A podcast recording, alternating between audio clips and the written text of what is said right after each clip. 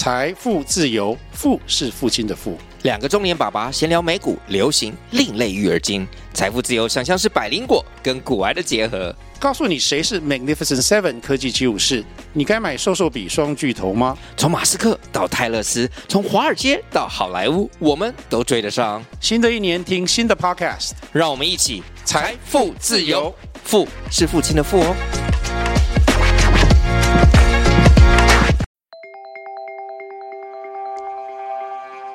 大家好，这里是工程师的商学院，我是王同学，我是郭老师。OK，那今天呢又要来聊一个我觉得也好像玄学的东西哦，就叫做品质管理。因为如果你说要管钱、管人，我都还能够理解，人和钱都是具体的东西，但管理品质这四个字，我真的是满头问号诶，因为你想想看，管理已经够不具体了。品质更是一个虚幻的词，好不好？所以品质管理这四个字简直就是玄之又玄。老师，到底什么是品质管理？好，那我先问你第一个问题，嗯，你觉得什么是品质呢？品质哦，品啊，嗯，我们说文解字，望文生义，品就是商品嘛，所以品质就是商品的。商品的品质吗？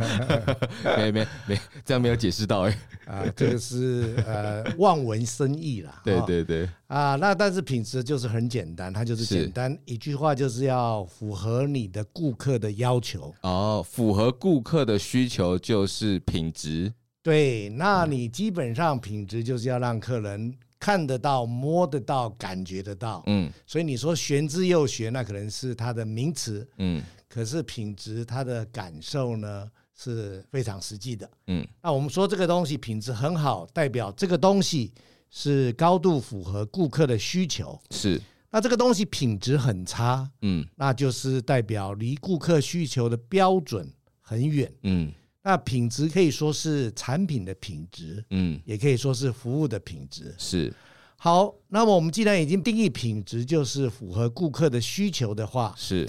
那品质管理就是将顾客的需求分门别类，透过量化、有秩序的方式来管理，最终才能在时间内、预算内完成顾客的需求。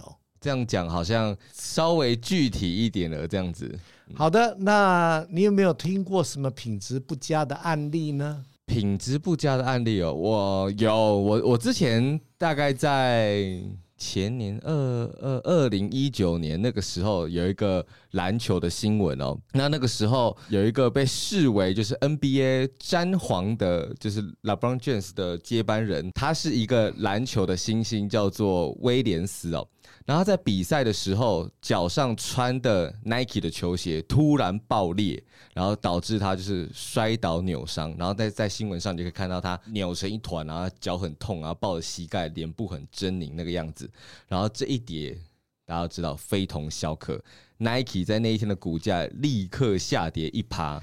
你要知道一个 percent 啊？对，那大家知道 Nike 下跌一趴，它的市值蒸发了，就是等于十一点二亿。美元哦，所以算一算，大概就差不多是三百四十五亿台币左右。哇，那真的是对我们来说也是一个天文数字喽。对，所以没有错，品质管理呢，嗯、啊，就是要讲究品质稳定。嗯，因为你不会知道这个不良品会在什么地方出现问题。嗯，有时候甚至不能够出问题的。嗯，啊，例如日本安全气囊的大厂，那叫高田。嗯，因为全球安全气囊出问题。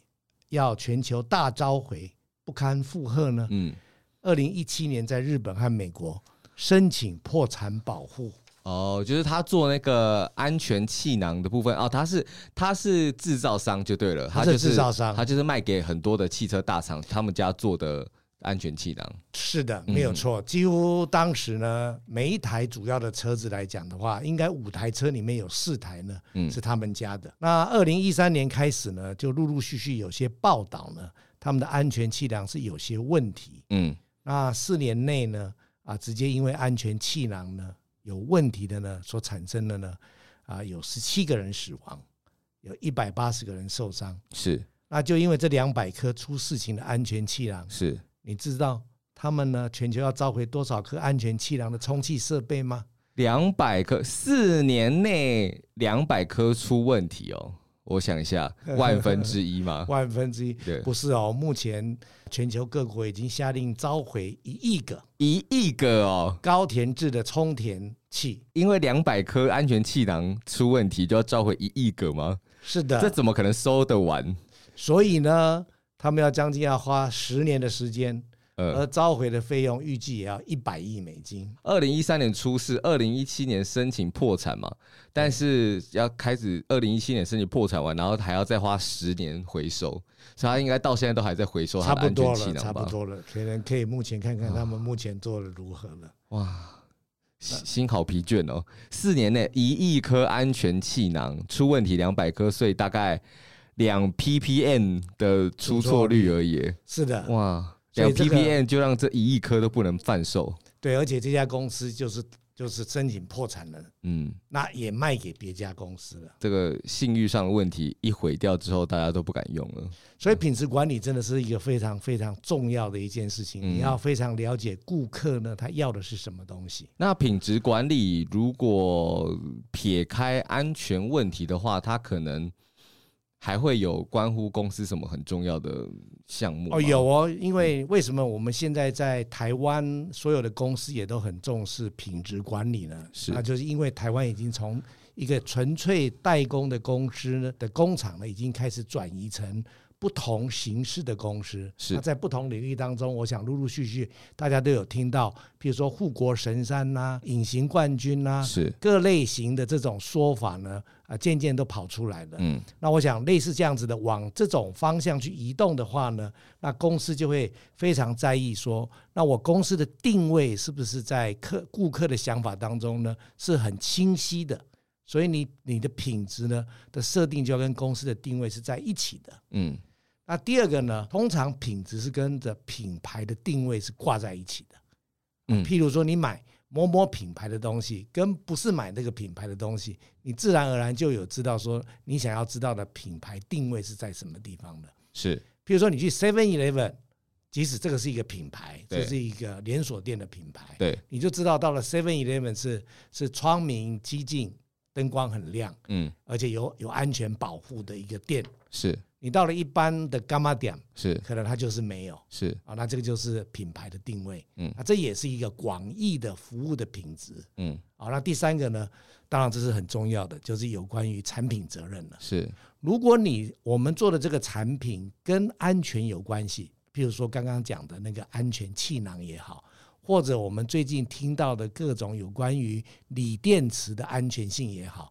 这些东西都跟产品责任相关的话，那就非得要非常注意到一些安全有关的品质事项。是，那第四个呢，当然就是要考虑到我们的品质所需要的返工成本。嗯，它的成本到底是多少？是，你就需要花多少的东西安排你的品质管理的项目。嗯，尤其是有一些需要召回的项目。是，那这些召回的成本你要稍微先预估一下。哦。第五个当然是就是有关于这个产品的这个生命周期喽，啊，生命周期的部分的长短呢，跟那个这个产品的品质是有相关的，嗯，啊，譬如说这个产品，我们认为它的产品可能只有三个月或六个月就会换了，你自然而然就有很多东西你不需要用到耐用十年的东西来来生产它了。了解了解。再重新复习一下，就是品质管理，它关乎公司的五个面向嘛。第一个，你公司的定位到底是怎么样子？第二个，就是你的品牌，品牌的管理，品牌的形象。第三个话，就是产品的责任。就比如说像前面的话，哎，他们这种高田的。充气囊有出问题的话，那他们到底要找谁究责了？那第四个就是你要重做修补的花费，尽量让它降低，因为你第一遍做完之后，你就不希望说好像它要造成很多就是下游的维修啊，或者说造成客服的压力或是负担等等的。那最后一个就是产业生命周期啦。如果说你是一个淘汰性的用品的话，你反而就不用说，哎，我应该要弄到什么什么太空材料啊，然后就是很坚固等等的，因为那个就不是消费者需要用到那么好的材料，因为他可能顶多只是要用一个唾手可得的价格，然后他也不期待它真的很耐用，所以你就要先让你的产品做定位，知道它的产品生命周期，你再看这一个东西它到底是用一年内不会坏，五年内不会坏，还是十年内不会坏这个样子？对，所以说呢，一个好的品质呢，就是做到刚刚好，适合你所要设定的顾客所需要的品质。就好了。嗯嗯，对啊，你看，如果说现在 iPhone 每一个都做的跟当初 Nokia 三三一零一样耐用的话，那 iPhone 应该就不用再卖了。或者像那个大同电锅啊，如果说每个都就是这么坚韧不拔的用个好几十年，那这样子，嗯，虽然说这样子好像听起来投机取巧，可是这只是说他把品质跟价钱设定在大家最能接受的最大公约数上面去，这样子。对，那老师，我记得你之前也说过啊，这个也有点违反我之前的对于品质管理的想象啦。因为我们很常会说，哎，你要把一件事情做好，或是我们从小时候就说，哎，你功课写完，你要把功课写好，或是你考卷要写完，你要再多检查几遍。可是老师之前上课的时候就有说过，靠重复检验维持的品质啊，并不是真正的。优良的品质管理，老师这句话到底是什么意思啊？不是应该都说，哎、欸，你你如果要很细心，你要把东西做好，你就是要重复检查吗？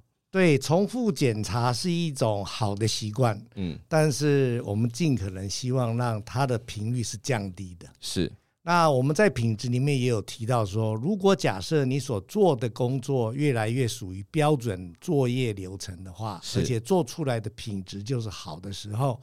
那你的检验次数就可以随之降低。嗯，那我们最需要去做到的事情，其实呢，品质不是检验出来的，其实是给一个设计者的一个最高指导原则，就是希望呢，品质是设计出来的，而不是制造出来的，也不是检查出来的。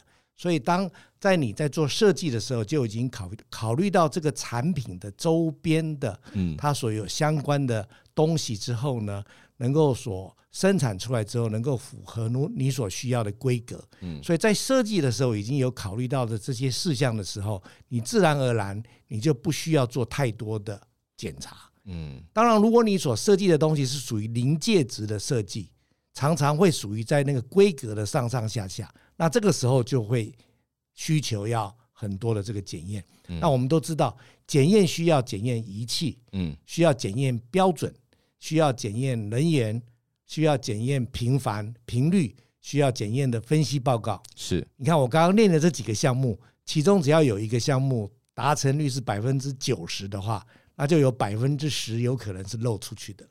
哦。所以你你可能还要再再用一个检验的步骤去检验这个检验的流程到底 O 不 OK 这样子？对，检验不完。对，SIP 的 SIP。哦，好，了解了解。哇，那这个真的是啊，工程师或是一很多人进公司。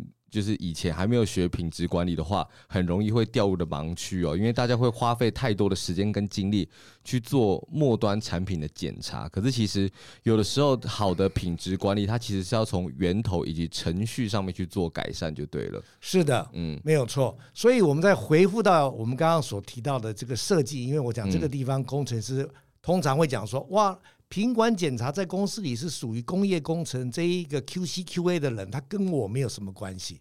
但是我这边要再拉回来，嗯，假设如果你是做我们研发六大类的产品，越前面的这个 R&D 的种类的时候，那这个时候你所需要做的品质设计就攸关于后面的品质检查了。嗯，那我们的前面几大类就是，比如说你是做。New to the world，嗯，或者是 new to the company 的时候，那就要非常注意到，你也要把公司里面所需要相关的品质检验呢，也要思考在你的设计里面。哦，了解了解，就是他这个是设计思考的取向就对了，他他不是说哦，我我要透过很很很很多人啊，或者很多双眼睛，就是用用很事后的方式去把它一步一步的调整过来这样子。因为如果说你总是用事后或是末端检验的方式，可能就会碰到两个状况。第一个就像老师刚刚讲的，他可能会太耗费时间和人力。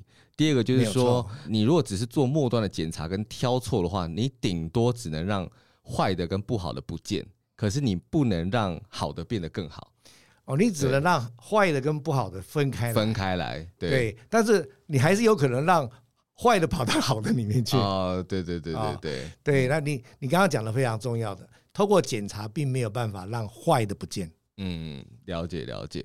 好，我有另外一个状况，就是说啊，因为其实，在学品质管理的时候，我相信很多人也是一样。你可能上网 Google 啊，或者你翻开品质管理的教科书，或是很多的课程啊，里面就会跑出好多好多的图，还有公式啊，什么鱼骨图啊、管制图啊、什么帕雷托图啊、散布图啊、层别法，哇，好多好多工具哦。老师，我真的是不飒飒哎，那这个。品质管理面对这么多的工具，或是有好像很多的知识，我应该要从哪一方面开始切入呢？的确，这些工具的话呢，你先倒是不用记，是啊，因为这些工具的话呢，在大家工程师的数理能力都非常的好的时候，嗯，这一些简单的数学统计图表，你进了公司以后。马上就会学会的哦，要用到再看就好。通常之前你在工作的前六个月当中，也应该马上就可以上手的。是，那这边只有主要是要告诉大家一个重要的观念跟流程。嗯，那你要要会使用图表，在你的在你需求的时候，你可以上网使用这个图表，是得到这个 data。你经过分析之后，可以得到做一些适当的这个处置。好，那我们再来就是要讲解我们一些。啊，比较最近跟最新的一些品质管理，嗯，叫做啊 TQM 的全面品质管理。TQM 哦，为什么老师叫做 TQM 啊？TQM 就是啊 Total Quality Management。这个 Total 的意思就代表说是公司全面性的，嗯，不是只有你公司所做的那个产品而已，嗯，所以可能包括公司的形象、公司的网站、公司的总机。公司的服务人员、公司的业务人员、公司的后勤人员，他们的服务事项是不是都有符合给客人的这个印象跟他们的标准？哦，了解。因为我们很常会想说，哎，品质管理，假设你今天是做一台电锅好了，你可能。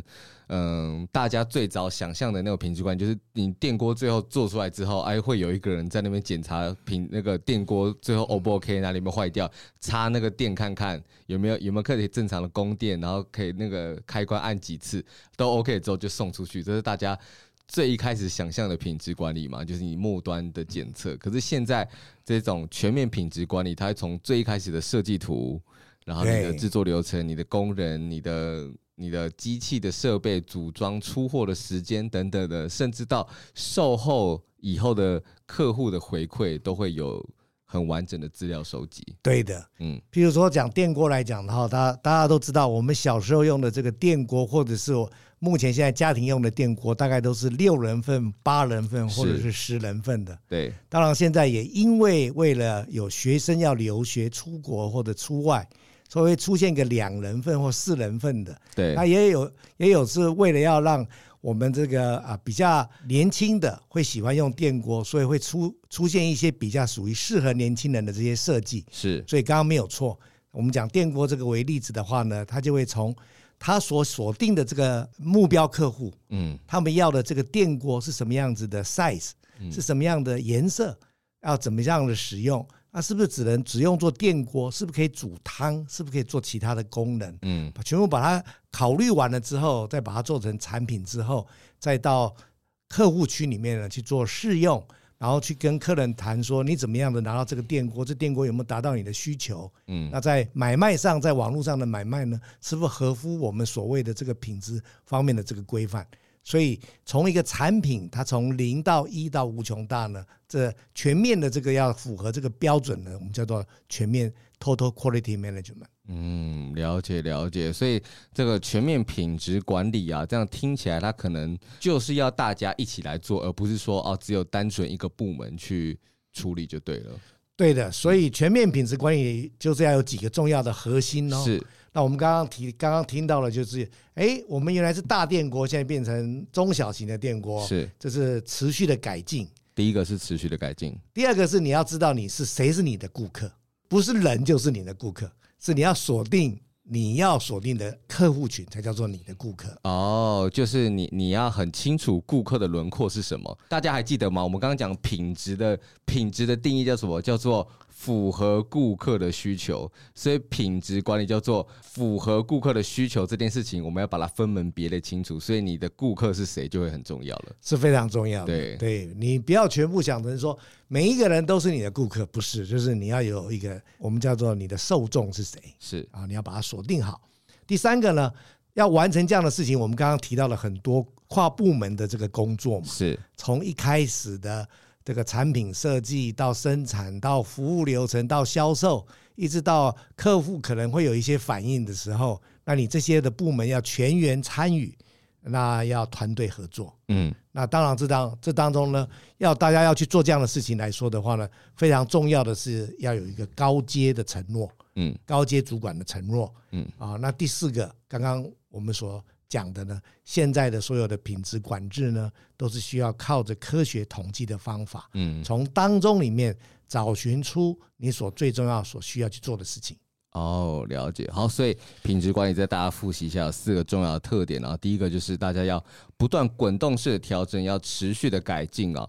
第二个就是你要知道你顾客的轮廓，要很清楚知道你的 TA 是谁，那以他们的需求为核心去做你品质管理的改善啊。第三个就是你要强调团队合作，全员参与。然后你要从最下面的员工一直到最上面的主管都认同这件事情，你要得到这种主管上的承诺，高阶承诺，你才知道说，哎，大家是有往同一个方向前进的。然后第四个就是要强调科学统计的方法，而不只是说，哎，我觉得这样可以做更好啊。那这个更好就是你要很明确的变成说，我要变得更轻、更重、更便宜，还是更快等等的，就是要有一个很很明确的数据存在。这样大家才有一个有量化的依据。好的，我们刚刚谈了电锅的故事，是跟我们谈了这个所谓的这个几个重要的核心。是，那我们来看看在公司里的话，你会看到什么事情呢？第一个呢，你就会看到公司如果重视品质的话呢，是公司一定要有一个独立出来的品质管理的单位，而这个单位应该就是直接跟总经理报告的。嗯、哦，了解，就有点像是那种。锦衣卫东厂这样子，下面一层一层的部门，可是有个独立出来的品质管理单位，是只属于老板跟总经理那边。是的，它是它是一个锦衣卫类似的概念。不过我们以现代的现代的管理来讲，都说他们是服务大家的，嗯，他们是帮助大家怎么了解说你做的事情会影响品质的结果，嗯，所以他就是循循善诱，希望让你能够照着公司的要求标准来把这个品质做好。他们就是公司里的东厂，公司里的东厂，服务的东厂。是 好了，那当然还有几个单位，就是从零一直到把它做出来的这这个过程，所以我们第一个当然有一个市场评估了，嗯，看看要不要针对一些新的受众或新的一个区块，我们要不要改良我们的产品，或者创造一个新的产品啊？现在讲的是他们呃需要从哪些方面做？资料的收集就对，对对对，开始我们就开始看，哎，公司里面在做品质的这个流程呢，嗯，啊，会是啊，有这几个有这几个重要的这个阶段，来达到我们刚刚讲的一个核心。所以第一个是市场评估，第一个是他做市场评估的这个资料收集。对，他做完这个评估完了之后，这当然也要经过我们的的的品质管制喽，嗯，所以要要进到之后就进到一个设计的管制。是，那设计管制之后呢，都设计出来之后，哦，决定核定 OK 的时候呢。就会去做进料的管制，嗯，进料的管制，进料管制之后就是经过生产了，生产有所谓的成品跟半成品的管制，嗯，这个通常我们叫做 QC，这是非常传统的核心的有关于在生产流程的品质管制。以前过去的品质管制都是看，就是管那些已经看得到的产品，嗯，对，成品或者是半成品，对，或者我们的啊成品当然有可能是服务项目嘛，是是是，这些服务项目。对，所以这个是最重要的。那之后，我们到最后会有一个所谓的出货管制，嗯，出货管制。那当然就是要最后另外有一关的管制人员会打电话去问客户啦，嗯，说你对我们公司的服务有没有什么 OK 啊？中华电信做这 或者银行最会做这些事情的，你给我们几分啊？给几颗星啊？五颗星、四颗星啊？嗯，五五六八八的计程车现在也有五颗星、四颗星，嗯，或者大家吃完那些有什么西提啊、陶板屋啊，也会给你一张卡，叫你在那边勾勾勾勾勾这样子。对，所以呃，我们大致上稍微简单的跟大家讲了一下，我们品质现在已经从品质从产品的品质跨越到所谓的 total quality 的 management。那也大家让让大家知道，这个几个程序呢是跨公司的部门，上面会有一个最高主管的单位呢来监督我们有没有做好品质。假设我们今天 TQM 全面品质管理啊，这个系统已经建制好了，那如果今天很不幸的。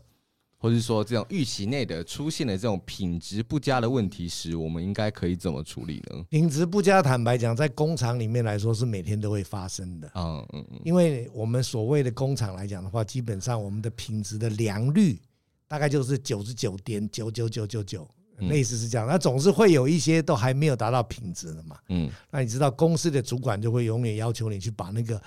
还不良的东西经过改善之后，能够让不良的东西持续的降低，变成是良品嘛？啊，大概这个是过程。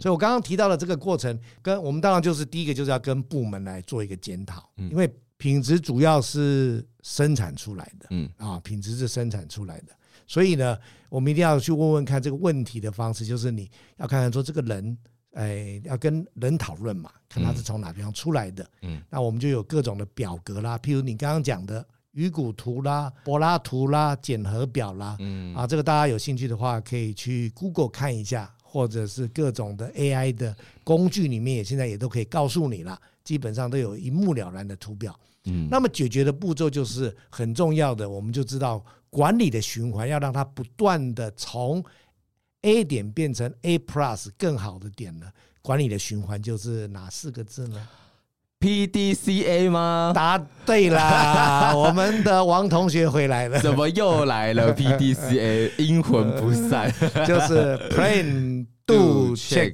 Action。哎，就好像我也在 check 你的学习能力了。了解了解，哇！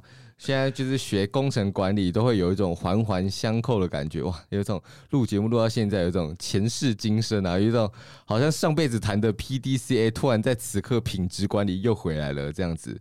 那我相信。就是大家现在应该就是 脑脑力过度运转了，不过认真听下来，其实都会有一种醍醐灌顶的感觉哦。对啊，那老师针对这种品质管理的在公司里面的重要性啊，或是对工程师的学习上面，你有什么要再提点大家或提醒大家的吗？我认为工程师要越早了解到品质管理的重要性之后呢，可以把我们自己在公司里面我们个人所做的事情列为一个个人所做的 TQM 的品质管理，嗯，这样子的话呢，就可以让我们自己的个人的形象就提升了。那这个的话呢，也会让我们所做的工作呢也就提升了。假设某某工程师他所设计的产品，公司里的评价就是所需要的品质步骤是最少的，是客人的抱怨是最少的。那你想下一次老板他下来的研发费用，譬如说是十个亿好了，十亿好了，那这十亿当中讲说，那我们最重要的一个 project 是三亿，那我们要给谁呢？给谁？老板一定是给那个品质最好的那一位工程师。哦，哇，品质管理就是他他的他一定要让东西尽可能的不要出错就对了。对，品质最好有两个含义，第一个是这个工程师他本身的品质好。嗯，第二个，他所做的东西品质好。嗯，第三个，他所设计出来的产品的生产流程，让其他的人做出来的品质好。他本身的能力好，他的实作能力又强，而且他能够很有效的让其他人知道他的需求，代表他的沟通能力很好。就是他可以很无误的传达他的需求，让下面去做的人也能够很完美的去完成他的设计的东西。对，所以你要让自己的这些方面的品质好的话，我们再回过来，品质是什么？符合顾客的需求。所以大家知道，工程师做的东西是你的顾客是谁呢？再多多思考一下之后，你就自然而然就可以知道说。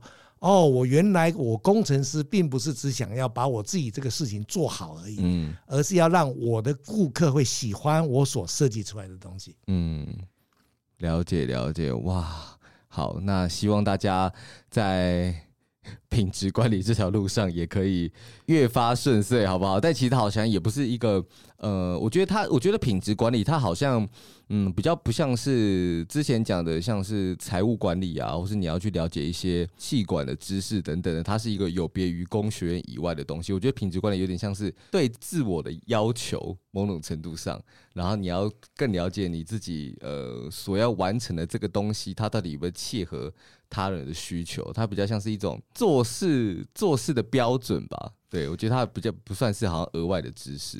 它形而内、形而外都是要一体的，嗯，啊，那这种就是一种品质。对对对，好，那希望大家呢把品质管理当成一种对自我的要求，好不好？那因为品质管理的项目实在是太多了，今天真的是只能聊一点点哦。因为其实品质管理的面向很多，那它的工具其实也很多。我们今天真的只是讲一个很简单的这个 TQM 的流程而已。如果说你上网查的话，其实有很多的品质管理大师，他们也提供非常多。